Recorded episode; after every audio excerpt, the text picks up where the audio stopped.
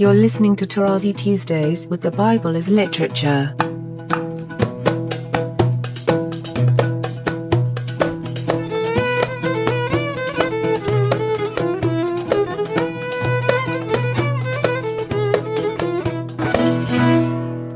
Hi, this is Father Mark Boulos, and you are listening to Tarazi Tuesdays with the Bible as Literature podcast. This week, Father Paul exposes the origin and absurdity of the fallacious dilemma of endless philosophical discussions concerning whether the foreknowledge of God is to be equated with his will. I am delighted to introduce Father Paul on the Bible as Literature podcast, Tarazi Tuesdays. You know, I'm trying to not overwhelm my hearer, but make sure that the hearer would realize that I'm on solid ground in my comments. It's a conclusion that you will come to when you hear at the end of Genesis that everybody was together in Hebron. And by the way, this Hebron, as I stress now and again, in Joshua will not be the inheritance of the insider Joshua, but the outsider Caleb, the dog, the outsider. And twice in the book of Joshua, it is written that Hebron, the city of Abraham, was the inheritance of Caleb. This is amazing. So, one more time, you see, when I need, I move over many books it's like the bones of Joseph that you hear about. Earlier, Richard picked up the name Beeri here, the Hittite, and you hear it also in Hosea in connection with harlotry, and then you connected with the Hittite in Ezekiel 16 with the harlotry and so on. So things are interconnected, and I hope at one point more and more of my hearers or students would realize the internal oneness of Scripture, not because theology says so and God is one and never changes and so on. He changes quite a few times in Scripture. The main thing is to really keep hearing and hearing and hearing.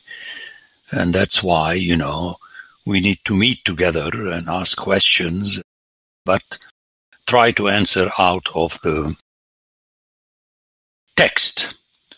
So ultimately, the hearer at one point will realize that Rebecca was not as good as we would like to imagine her. Okay, that's all I'm saying and God foils everybody. Okay.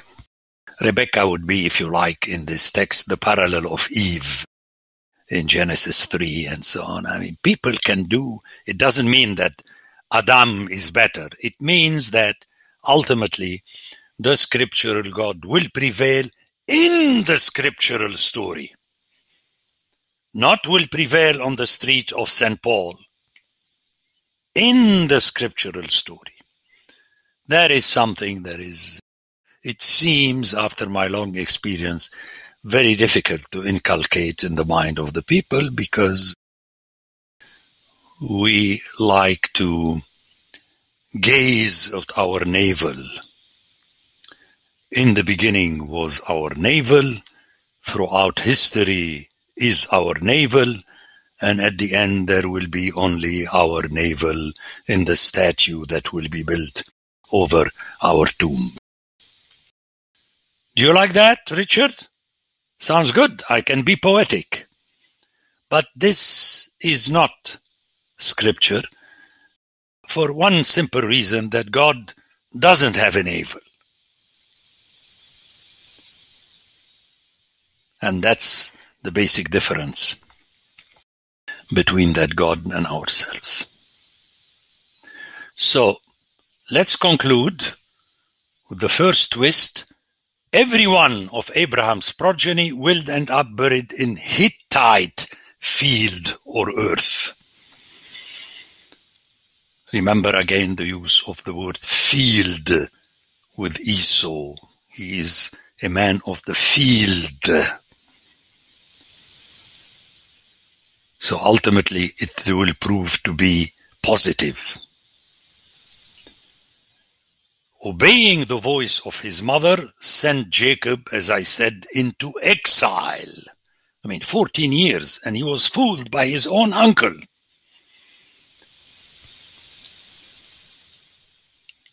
And this parallels the story of Adam and Eve out of the garden when they did not obey the voice of the Lord God.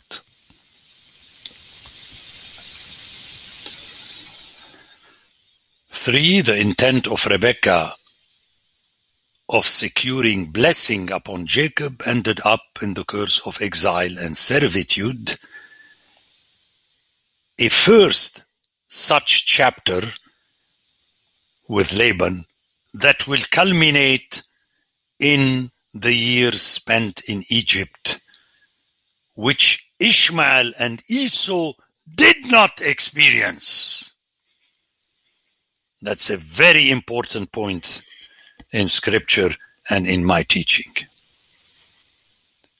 Jacob went for 14 years and then his children through him, and then he, at the end, was stuck. Okay, let me repeat, which Ishmael and Esau did not experience. And the conclusion is that we have here another classic example, which I would like to repeat again and again and again in all my podcasts until my last breath.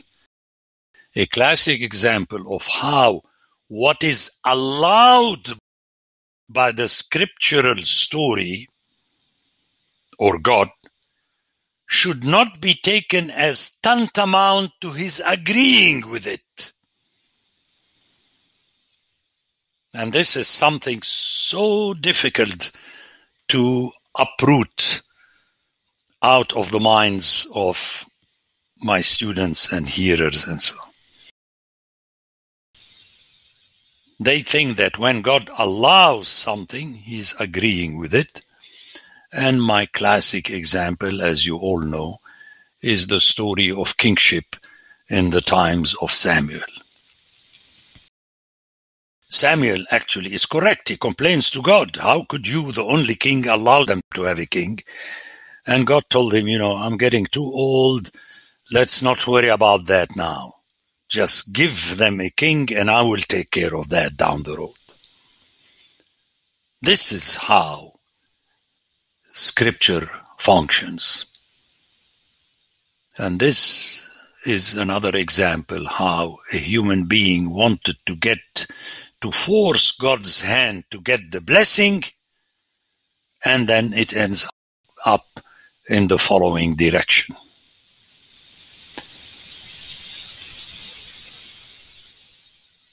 taken the matter as such, in other words, what God allows, this mean he agrees with it, is the main reason behind the fallacy of theology.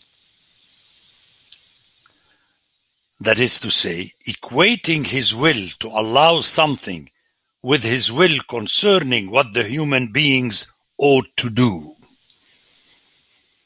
This created the fallacious dilemma behind the endless philosophical discussions concerning whether the foreknowledge of God is to be equated with his will.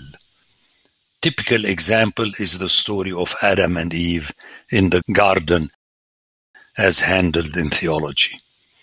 I'm sure you've heard enough about did God know that they were not going to obey or didn't know if he knew why did he allow them to be free to fall and, and it's never ending this is not scripture. And if you don't like it, just sell your Bible and let someone else explain it. That's my threat, uh, my classic threat against all theologians and theology. If you don't like it, shove off. And don't take the Bible with you. Just leave it here. And we have a nice example in the command of Jesus to his disciples. And go with this teaching to the first village and stay there and tell them the news. If they don't like it, just leave the village and go somewhere else. But we humans do not like to do the like. We like to convince of the truth of my statement and I am right and so on. But that's the story of the seed that was planted by the Nahash, you know. The serpent in Hebrew means the omen, the bad luck.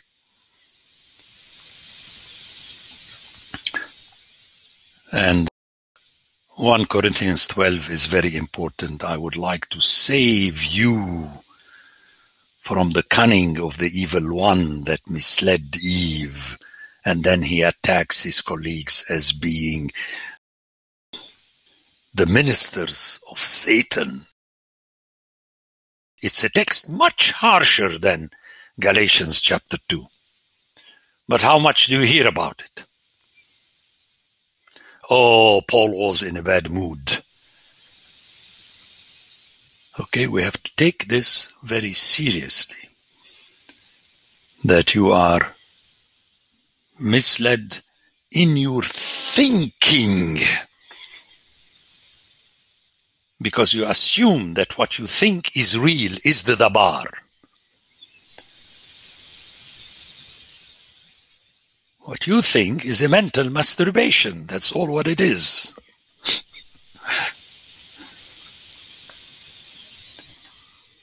and the biblical story gives hope not to you within the story of those who abide by God's command and it ends good for them in the biblical story and not outside around you. Otherwise, you, you'll get stuck. Like someone can approach me today and said, You've been in St. Paul for a few years. Do you think the Capitol and the Cathedral of St. Paul are willed by God? I don't know and I don't care and I'm not interested. Because in my biblical text, there is no reference to the Capitol and the Cathedral of St. Paul, let alone to the city of St. Paul.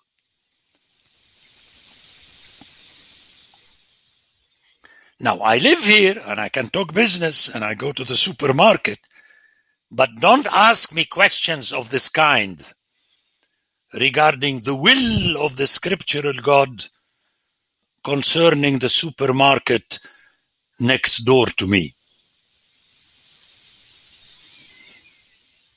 Do you think their decision to close at 6 p.m. during COVID was it according to the will of God or not? No, it was according to the rulers of the city and the governor and the owners of the. That's it. What can you learn from their wisdom? I don't want to learn from their wisdom.